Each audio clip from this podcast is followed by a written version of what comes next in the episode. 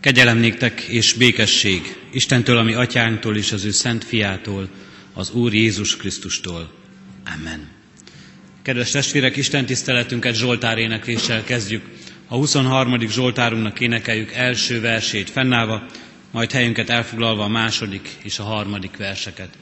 A 23. Zsoltárunk így kezdődik, az Úr én nékem őriző pásztorom.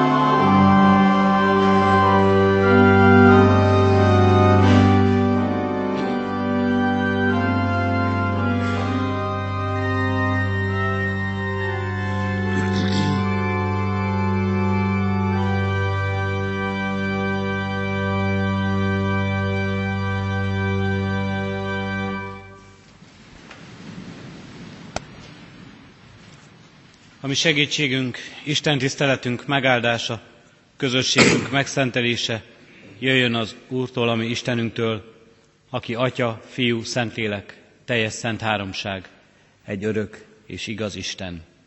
Amen. Hallgassa meg a gyülekezet Isten igéjét János evangéliumából, a tizedik fejezet 11-től 15. versig tartó ige szakaszából. Én vagyok a jó pásztor. A jó pásztor életét adja a juhokért.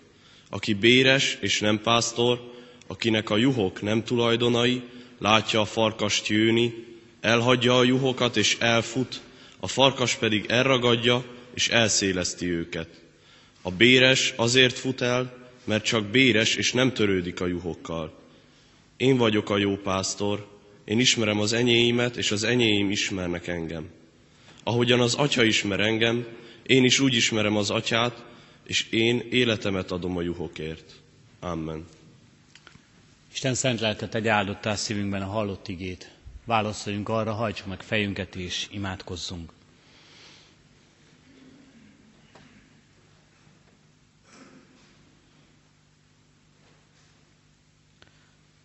Köszönjük neked, mennyei atyánk, köszönjük neked, Úr Jézus Krisztus, hogy összegyűjtöttél minket erre a mai alkalomra, összegyűjtöttél minket erre a helyre is, meg akarod szentelni ezt a veled való találkozást.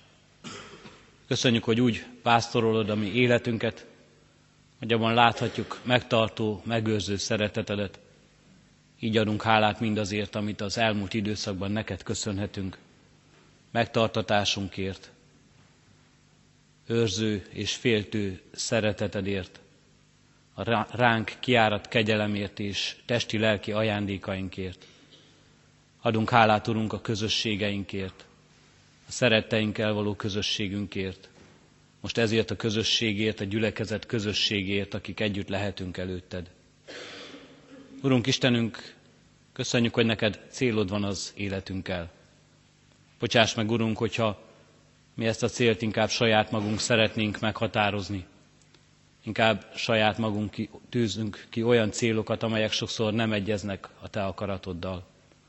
Bocsáss meg, Urunk Istenünk, hogyha a mi céljainkban sok önzés van, sok emberi tudatlanság, sok zsákutca, sok olyan csalódás, Urunk Istenünk, amely nem hogy közelebb vinne hozzád, hanem még eltávolít tőled. De köszönjük, hogy Te mindezek ellenére is igényt tartasz az életünkre. Mindezek ellenére sem mondasz le rólunk, hanem jössz, elküldted a Te fiadat, és ma is, és most is elküldöd a Te szent lelkedet, hogy összegyűjtsön minket, hogy megéljük a veled és egymással való közösségben, annak csodáját, ami, amit a mi megváltásunk, te ránk kiáradó szereteted jelent, annak erejét, ami a bűnöknek bocsánatában van, és a hit reménységében. Urunk Istenünk, kérünk egy csodáért most is, egyen-egyenként, és a közösségben is. Hadd, hogy ezt megélhessük, hadd, hogy lelked közösségében lehessünk, hadd, hogy igédből tanulhassunk. Hallgass meg, kérünk, Atya, Fiú, Szentlélek, Isten. Amen.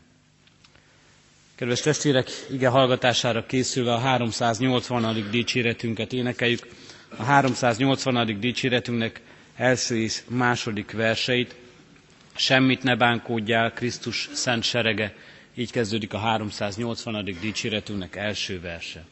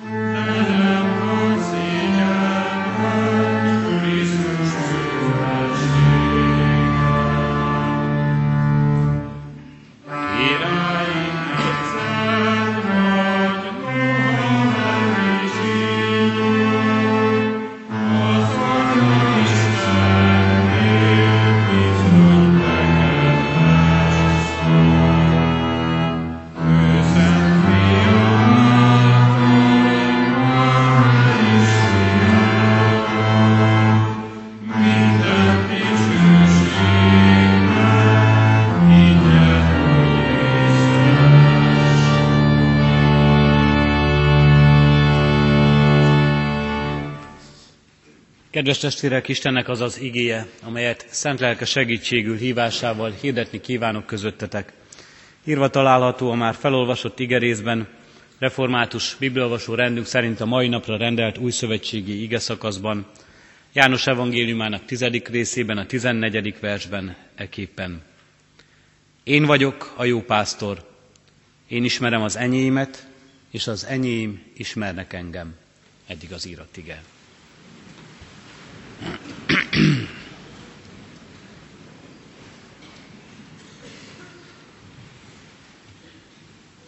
Kedves testvérek, a pásztor jól ismert képe kerül elénk Jézus tanításában, Jézus önkijelentésében, az én mondásainak sorában. Én vagyok a jó pásztor. A pásztor képe, amely végig kíséri az Ószövetséget és az Új Szövetséget egyaránt, végig kíséri azt a kort, amelyet a Biblia is átölel. Annyira természetes volt ez a kép, olyan természetesen hozzáillett a mindennapi élethez, hogy az emberek juhokat tartottak, vagy tartattak, és ha tartatták, akkor pásztorokat béreltek, akkor pásztoroknak adták ki ezeket a juhokat bérbe. És annyira természetes volt, hogy nyájak, legelésző nyájak vették körül falvakat, még a városokat is, hogy beleivódott a mindennapi életbe is, hozzá is kapcsolódott minden ilyen képhez. És nem is csak a Bibliához.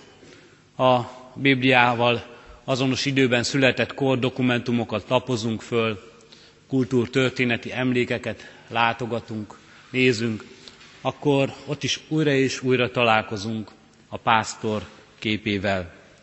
A pásztor képével, amely ma inkább, sokkal inkább egy romanticizáló kép, romantikus kép az életünkben, hogy hogyan is és mi módon éltek a pásztorok, mint amilyen az a valóságban.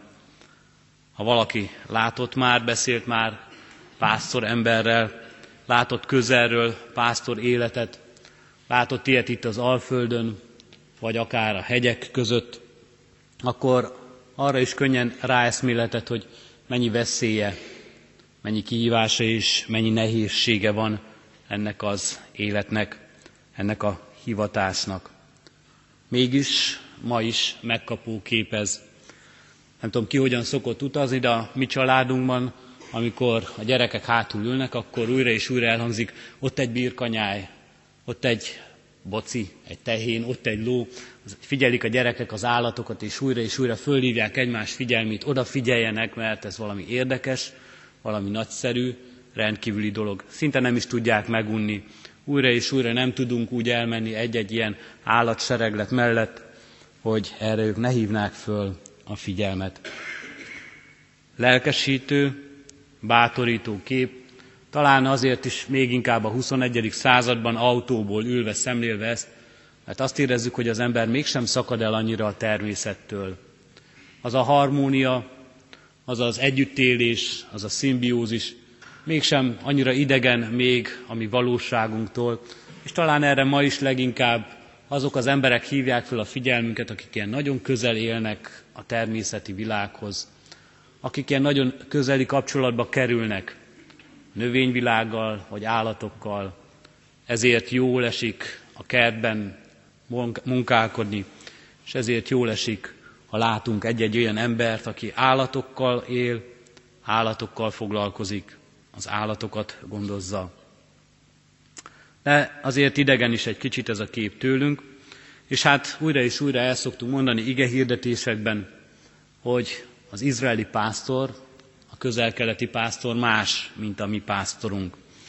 Egy kis történetet is hallottam erről, amelyben egy turista vezető a csoportjával Izraelbe készült, és az utazásba az is beletartozott, hogy mint látványosság egy izraeli, egy izraeli birka nyájat is megnéznek.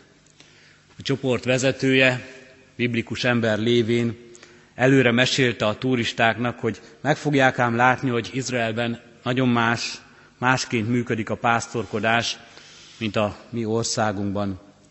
Ugyanis itt a pásztor mindig a nyáj előtt halad, a nyáj pedig követi a pásztort, és nem fordítva, nem úgy, mint nálunk, hogy elől megy a nyáj, és őt követ, és a birkákat követi a pásztor. A csoport kiérkezett Izraelbe, és a turista vezető megrőkönyödésére azt látják, hogy a nyáj elől halad a pásztor, és hogy a nyáj elől halad, és a pásztor pedig mögöttük megy, úgy, ahogyan az itthon is van, és nem úgy, ahogy ő megígérte. A turista vezető nem értette, hogy, hogy most mi történt, ezért nagy csalódottságával odament a nyáj vezetőjéhez, és elmondja, hogy eddig ő már pedig úgy tudta, és így is mondta mindenkinek, és most pont az ellenkezőjét látja, hogy nem a pásztor megy elől, hanem a nyáj. Mire azt mondja neki a nyáj vezetője, jól tudja, uram, ez így is igaz, így is van. Valóban itt mindig a pásztor megy elől, azonban az a nagy helyzet, hogy én nem pásztor vagyok, hanem a mészáros, és éppen a vágóhídra terelem az állatokat. Nos hát valóban jól tudta ez a vezető, és hát a megrőkönyödése még nagyobbá vált ezután. Mert hát nem csak a pásztor terelheti a nyájat, nem csak a pásztor vezetheti a nyájat. És Jézus éppen erre hívja fel a figyelmet, hányféle módon vagyunk kiszolgáltatottak ebben a történetben. Jézus itt éppen a béresekkel hasonlítja össze a pásztort, azokkal, akik pénzért szolgálnak, azok, azokkal, akiknek a felelősségük nem olyan egészen más, mint a pásztoroké, és a motivációjuk is, ilyen modern szóval fogalmazzuk meg, egészen más, mint a pásztoré. A régi keleten olyan fontos volt ez, hogy még a királyok is szívesen használták maguknak a pásztor címet. Használták, és a királyok egyik jelzője, sokszor az egyik legrangosabb jelzője éppen a pásztor cím volt. A Hekat néven ismert jogar, mely az egyiptomi fáraók jogara volt, egy ilyen kis kampós bot, talán képekről eszünkbe jut ez, ez egy pásztorbot volt eredetileg, amelyet a nagy fáraó nem restelt megragadni, és jogarként használni az ő fenségének, az ő hatalmának jelvényeként használni mindenki előtt. Nagyon fontos, hogy ki vezet, és a pásztor erre a példa. Ki az, aki vezet, ki az, aki gondoskodik, ki az, akitől függ a rábízottak élete. Ezért is használták a királyok a pásztor címet, a pásztorbotot. Méltóságuk, felelősségük és szolgálatuk jelvénye volt. És Jézus ezért is hangsúlyozza, ő maga is pásztor. Méltóságának, felelősségének és szolgálatának egyik legszebb jelképét, példáját tudja el képben megmutatni és elénk adni. Sokan vezetnek, de sokan csak névleg pásztorok, sokan csak névleg, csak rangban vállalják a felelősséget, csak rangban vállalják igazán a vezetést. Sokan a szolgálatot inkább rangnak tekintik. Én vagyok a jó pásztor, mondja Jézus Krisztus. A jó pásztor. Itt nagyon hangsúlyossá válik a cím és a kiemelés is, mert ő, ér, ő érdemli meg, azt mondja magáról egyedül ezt a címet, melyről a Zsoltárban is énekeltünk, az Úr, az én pásztorom. Ez volt a címe, rangja a messiásnak az ézsaiási jövendőlésben. Mint pásztor, majd a messiás úgy legelteti a nyáját. Karjára gyűjti a bárányokat, ölébe veszi az anyajuhokat, szelíden terelgeti. Erre a pásztorra várt Izrael a világ hosszú idő óta. És Jézus, Jézus most azt mondja, ego elmi, én vagyok, én vagyok a pásztor. Ezekben az önkijelentő mondásaiban Jézusnak mindig nagyon fontos a határozott névelő, mely nagy hangsúlyjal bír. A jó pásztor. Jézus kinyilvánítja ezekben a mondásokban valamihez a hasonlóságát, valamihez, ami jelképezi, ami megmutatja a lényegét a szolgálatának, és megmutatja ebben a különbséget is a világgal, azokkal, akik hasonlóan élnek. Én vagyok a világ világossága. Nem csak egyszerű világosság. Sok világosság van ebben a világban, de én a világ világossága vagyok. Azonosulás és különbségtétel. Én vagyok az élet kenyere. Sokféle kenyér van ebben a világban, mondja Jézus. Sokféle dolog van ebben a világban, amely táplál titeket. Test szerint és lélek szerint is táplál. De én vagyok az élet kenyere. Hasonlóság, azonosulás és különbségtétel. Én vagyok az ajtó, olvastuk nem is olyan régen itt ezekben a részekben. Én vagyok az ajtó. Sok ajtó van ebben a világban, amely sok felé nyílik, ahol sok felé lehet közlekedni, kijárni és bejárni az életünkben. Sok, sok felé ki lehet nyitni az ajtót, ki lehet lépni a világba rajta keresztül, és sokféle világba lehet átlépni. De azt mondja Jézus, én vagyok az ajtó, az, amely az Isten felé vezető útra nyitlik. Az, amelyen az Isten országába lehet belépni. Azonosulás, hasonlóság és különbségtétel. Én vagyok az út, az út. Sokféle út van a világban. Sok felé vezetnek utak a világban. Sok felé lehet eljutni a világban az utakon, az életed útjain. De én vagyok az út, az egyetlen út, amely az atyához vezet mondja Jézus Krisztus. És én vagyok a jó pásztor. Sok pásztor van ebben a világban, sok ember, aki irányítani, aki vezetni akar, sok ember, aki felmutatja, hogy majd ő gondoskodik, majd ő szolgál, érted, értünk, majd ő megmutatja, merre van a helyes irány, majd ő elterelgeti ezt a világot. Sokféle pásztor jelentkezik ebben a világban. Rangra, méltóságra, és még szolgálatra is. De Jézus azt mondja, én vagyok a jó pásztor. A sok közül az egyetlen. Az egyetlen, aki jó, az egyetlen, aki igazán tud vezetni. Az egyetlen, aki igazán el tud terelgetni arra a helyre, ahol a jók igazán biztonságban vannak, a helyükre kerülnek. Jézus én vagyok mondásai gyakran jelzős szerkezetűek is. A pásztor szóhoz még egy jelzőt is hozzáfűz, nem egy pásztor tehát a sok közül, nem a pásztor, hanem a jó pásztor. Egyszer egy beszélgetés közben Jézust megkérdezték, mi a jó, ki a jó? Ő azt felelte, csak egy a jó, az Isten. Minden jó forrása az Isten. Ezért ő is a rangját, a méltóságát, a küldetését Istentől kapja. Isten küldi őt ebbe a világba azért, ahogyan a messiást küldi, hogy terelgesse az övéit, hogy összegyűjtse az övéit, hogy megtartsa és megőrizze az övéit, és azt is megkeresse, ami elveszett. Istentől jön, Istentől nyeri a jóságát, a szolgálatának a teljességét és a célját. A felolvasott igében Jézus önmagáról beszél, és kijelentéseiben magát, Istent nyilatkoztatja ki. Három dologról szóljunk az ige kapcsán. Először is láthatunk ebben az igében, ebben az önkijelentésben egy tökéletes karaktert a jó pásztor képében. Én vagyok a jó pásztor. Majd láthatunk egy ismeretet, az én ismerem az enyémet, és ők is ismernek engem.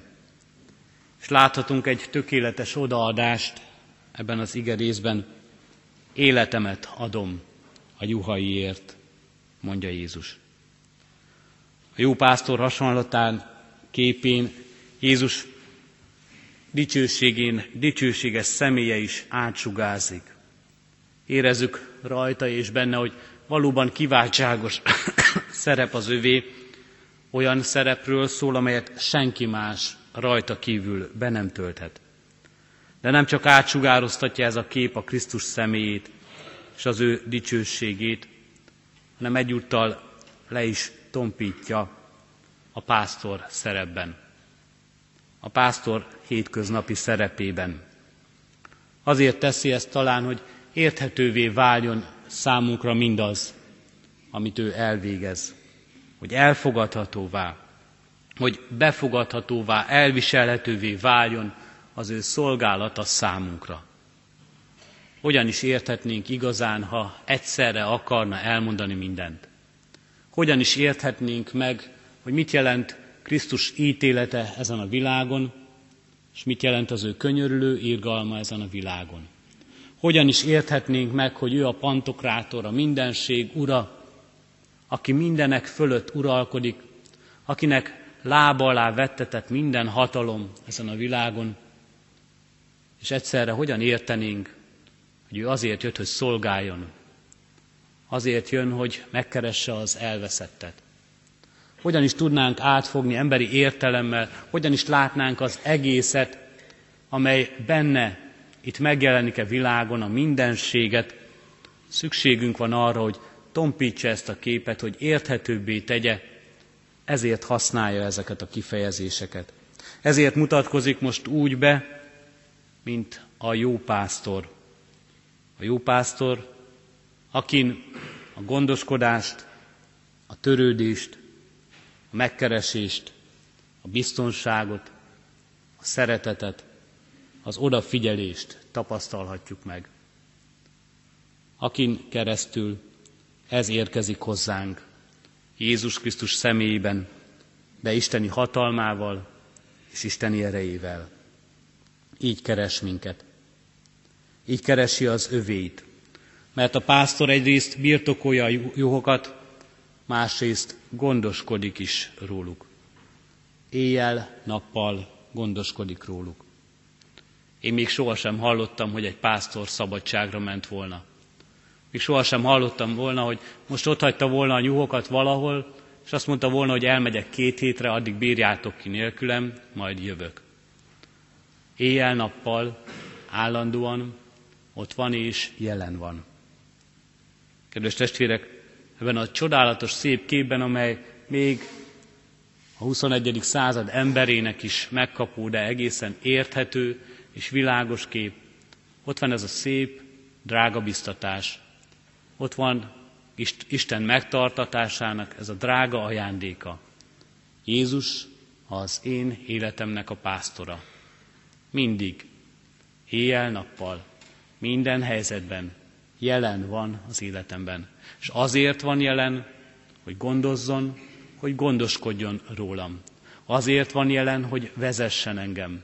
Azért van jelen, hogy megtartson, hogy megmentsen, hogy megóvjon és megőrizzen minden veszedelemtől engem. Ezért van a bot a kezében, hogy távol tartsa a veszedelmet tőlem. Ennek az atyának, ennek a Krisztusnak vagyok én a gyermeke. Szükségem van, hogy valaki így vigyázzon rám. Talán vég nélkül sorolhatnánk itt most, ha elkezdhetnénk, hogy mennyi mindenben van szükségem erre, mennyi mindenben van szükségem a védelemre, az oltalomra, mennyi betegség terheli az életemet, amelyben valaki kell, hogy gyógyítson. Mennyi nyomorúsága van az életemnek, amelyben valaki kell, hogy megszabadítson. Mennyi kihívással, nehézséggel kell szembenéznem, ahol valaki kell, hogy emeljen, hogy segítsen, hogy erősítsen. Vég nélkül sorolhatnánk egyen-egyenként, mennyi mindenben szükségünk van arra, hogy legyen egy pásztorunk, aki mindenben ott van mellettünk, és ott áll mellettünk. Jézus azt mondja, én vagyok ez a pásztor. Én vagyok ez a jó pásztor. Minden megvan ahhoz, hogy rám bízd az életem. Mindenben ismerem az én juhaimat, ismerem a kihívásaidat, ismerem a nehézségeidet, ismerem a szükségeidet, tudom, hogy mit kell betölteni, mire van szükséged, miért van szükséged rám, mondja Jézus Krisztus, a jó pásztor, aki ismeri az övéit. Ott van benne ez az ismeret. Aki ismer minket név szerint, személyesen és számon tart minket, legbensőbb gondolatunkat és érzésünket, jót és rosszat tud rólunk. Nem vagyunk előtte puszta számok, nem fordítja el rólunk a tekintetünket, nevünk van és név szerint ismer minket. Csodálatos ajándék, csodálatos ígéret, de ugyanakkor ott van rögtön a kérdés is, amelyet az ige megkérdez tőlünk. Az enyém ismernek engem. Én ismerem őket, és az enyém ismernek engem. Ismered-e, megismered-e ezt a pásztort? Ismered-e az ő hangját? Ismered-e, amikor ő szól? Mert hogy meg kellene ismerni ezt a hangot, mert olyan sokan szólnak, olyan sok felé hívnak, de senki sem igazi pásztor, senki sem jó, csak ő ezt mondja magáról. Mindenki csak akkor jó és akkor pásztor, ha az ő hangját mondja tovább, ha az ő nevében szól, ha az ő szavait szólja. Igaz ez azokra a lelki pásztorokra is, akik szószékre állnak, akik gyülekezet elé állnak. Igaz ez azokra a szülőkre, akik gyermekeik elé állnak. Igaz ez minden emberre, minden keresztény emberre, aki az Isten nevében szól, szolgál, tesz bizonyságot szavaival és életével a világ előtt. Csak akkor igaz, csak az az igaz, és csak az a jó, amit Krisztus szól, amiben Krisztus szólal meg az életünkben. Minden más, ami nem ez, az nem igaz, és nem jó, mondja. De te megismered-e ezt a hangot? És meghallod-e ezt a hangot? Felismered-e, hogy ez Krisztus szava, ez az ő igazsága, ez az ő elhívása felém, az ő életemre nézve. Én ismerem az enyémet, és az enyém ismernek engem. Ismered-e a hangját? Szoktad-e hallani a hangját? Tudod-e, hogy az övé vagy, és megvannak-e annak ismertető jegyei az életedben? Követed őt, engedelmes vagy neki, és átadod az életed. Mert hogy ő egy átadásban él, egy szüntelen átadásban él ez a jó pásztor felénk. Teljesen adja önmagát, ahogyan újra és újra visszahangzik ebben az igében, és én az életemet adom a juhokért. Én, a pásztor, teljes átadásban élek. Négyszer ismétlődik ez nyomatékossá téve ennek hangsúlyát ebben az üzenetben. A teljes odaadásban Krisztus szeretete látható meg. Egész életét, dicsőségét, hatalmát juhainak adja. Életet az életért. Az ő mennyei örök életét, dicsőségét adja azért, hogy nekünk életünk legyen. Ez a csodálatos üzenet fogalmazódik meg a passió korában, melyet mi is éneklünk a 340. dicséretünkben így. S mi büntetés, mit a világ rád mért, a jó nyájőrző szenved a juháért, a bűnért, melyet szolgák elkövettek, az Úr fizet meg. Teljes átadásban él, ma is és most is. Egyszer adta önmagát teljességében, életében, megváltásában a kereszten ezért a világért és értünk, de azóta is önmagát adja, szeretetében, itt most az igéjében, itt most a biztató szavában, itt most lelkének gyógyító, megújító hatalmában és erejében. Én vagyok a jó pásztor. Én ismerem az enyémet, és az enyém ismernek engem. Ismert fel, Krisztusé vagy. Ismerd meg, Krisztusé vagy. És ismertesd meg e világgal, Krisztusé vagy. Amen. A 380. dicséretünk 11. és 12. verseit énekeljük az igére válaszként. A 380. dicséretünk 11. 12. verseit. Senkiben nem bízik az Anya Szent Egyház, így kezdődik a 11. vers.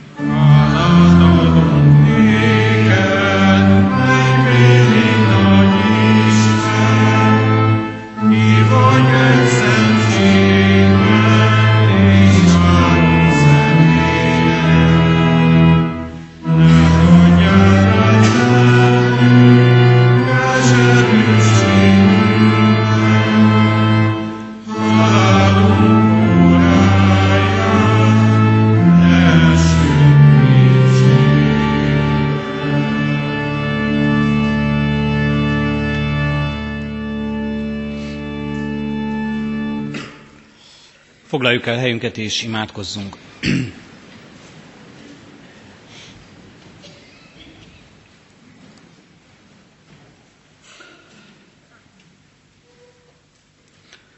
Csodálatos számunkra, Úrunk, az a szeretet, amelyel Te keresel minket, az a türelem, amelyel Te fordulsz felénk, az a kegyelem, amelyben láthatjuk szabadságunkat, boldogságunkat, életünk teljességét. Köszönjük, Urunk, hogy ilyen drágák és fontosak vagyunk neked, hogy önmagadat adod, és adtad értünk. Áldunk és magasztalunk, Urunk Istenünk, hogy így hívsz ma is, hívsz a Te kegyelmethez, hívsz a veled való közösségbe, hívsz, hogy átadjuk neked életünket. Köszönjük, Urunk Istenünk, ennek biztatását. Köszönjük, Urunk Istenünk, hogy ez nem elrettent minket, hanem valóban őszinte sóvárgás ébredhet szívünkbe, hogy megnyugvást és békességet nálad találjunk.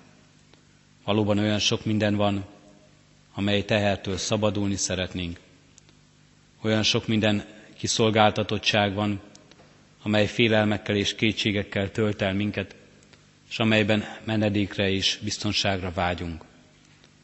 Olyan sok minden van az életünkben, Urunk Istenünk, amely bizonytalan, amely révisztő és félelmeket kelt bennünk, és amelyet jobb, ha a te tudunk, Urunk.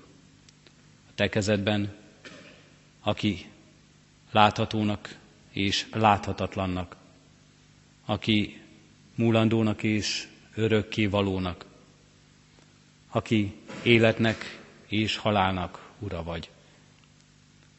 Köszönjük, Urunk Istenünk, hogy Te így vagy a mi jó pásztorunk, aki élet és halál völgyén is vezetsz, és előttünk jársz, és megtartasz, és szeretetet befogadsz. Kérünk és könyörgünk, Urunk, áld meg így életünket. Áld meg így az elhívó akaratot az életünkben. Kérünk és könyörgünk, Urunk, ajándékoz nekünk ebben engedelmességet, add, hogy mindig halljuk a Te hangodat, és csak a Te hangodra figyeljünk, és csak Téged kövessünk. Köszönjük, Urunk Istenünk, hogy így kérhetjük ezt tőled, és kérhetjük nem csak saját magunknak, hanem közösségünknek is. Addurunk, hogy így kövessen téged ez a gyülekezet, így kövessen ez az egyház, minden keresztény ember ebben a világban, aki hallja és ismeri a te hangodat, valóban te légy ennek az elhívott közösségnek feje, vezetője és pásztora, hogy megmaradhasson az igazságban, hogy megmaradhasson a Te szeretetedben. És kérünk ezért az egész világért, Urunk, hiszen nélküled minden és mindenki elveszett. Kérünk, Urunk, hogy Te tarts minket, add, Urunk, hogy a kegyelem idején meghallhassuk mindannyian szavadat, és rád hallgassunk. Kérünk és könyörgünk, Urunk, mindazokért, akiknek most sok nehézség van az életében, akik sok minden másra tudnak figyelni, Urunk, de talán rád a legkevésbé. Mert olyan sok hangosság van az életükben, olyan sok hangos szó. Belülről kiált az életükbe a saját hangjuk, Urunk, és csak magukra figyelnek. Életük tele van önzéssel, önzésük tele van félelemmel, kísértéssel. Életük tele van, Urunk Istenünk, a másik ember hangjával, és másokra figyelnek, és másokra kell figyelniük. És ez a sok hang mind-mind elnyomja a Te hangodat. Életük tele van, Urunk, a fájdalom hangjával, gyász és betegség hangjával, és ez tompítja el, Urunk, a Te hangodat. Életük tele van, Urunk, a szegények, a foglyok kiáltásával és jajszavával, és csak erre tudnak figyelni. Életük tele van, Urunk, a halál némasságával és nagy csendjével, és ez a csend az, amely nem engedi, hogy megszólaljon a Te hangod. Kérünk és könyörgünk, Urunk Istenünk, ezekért az emberekért, a mi testvéreinkért, a mi szeretteinkért, és ha ebben vagyunk önmagunkért. Add, hogy itt is meghalljuk azt a hangot, amelyel Te szólítasz meg minket. Ha erős és harsány hang is belekiáltasz az életünkbe, akkor azt. Ha csendes, halk, szelíd és vigasztaló szó, akkor azt. És tőled erőt, tőled békességet, tőled vigasztalást, és tőled gyógyulást hallhassunk, és nyerhessünk. Kérünk, Urunk, így légy velünk a Te kegyelmeddel, s hallgass meg most csendes imádságunkat. Amen. Fennállva együtt is imádkozzunk Jézustól tanult imádságunkkal. Mi atyánk, aki a mennyekben vagy, szenteltessék meg a te neved. Jöjjön el a te országod, legyen meg a te akaratod, amint a mennyben, úgy a földön is. Minden napi kenyerünket add meg nékünk ma, és bocsásd meg védkeinket, miképpen mi is megbocsátunk az ellenünk védkezőknek. És ne védj minket kísértésbe, de szabadíts meg a gonosztól, mert Téd az ország, a hatalom és a dicsőség mind örökké. Amen. Az adakozás lehetőségét testvér, hirdetem testvéreim, mint életünknek és Isten tiszteletünknek hálaadó részét. Szívünkben alázattal Urunk áldását fogadjuk.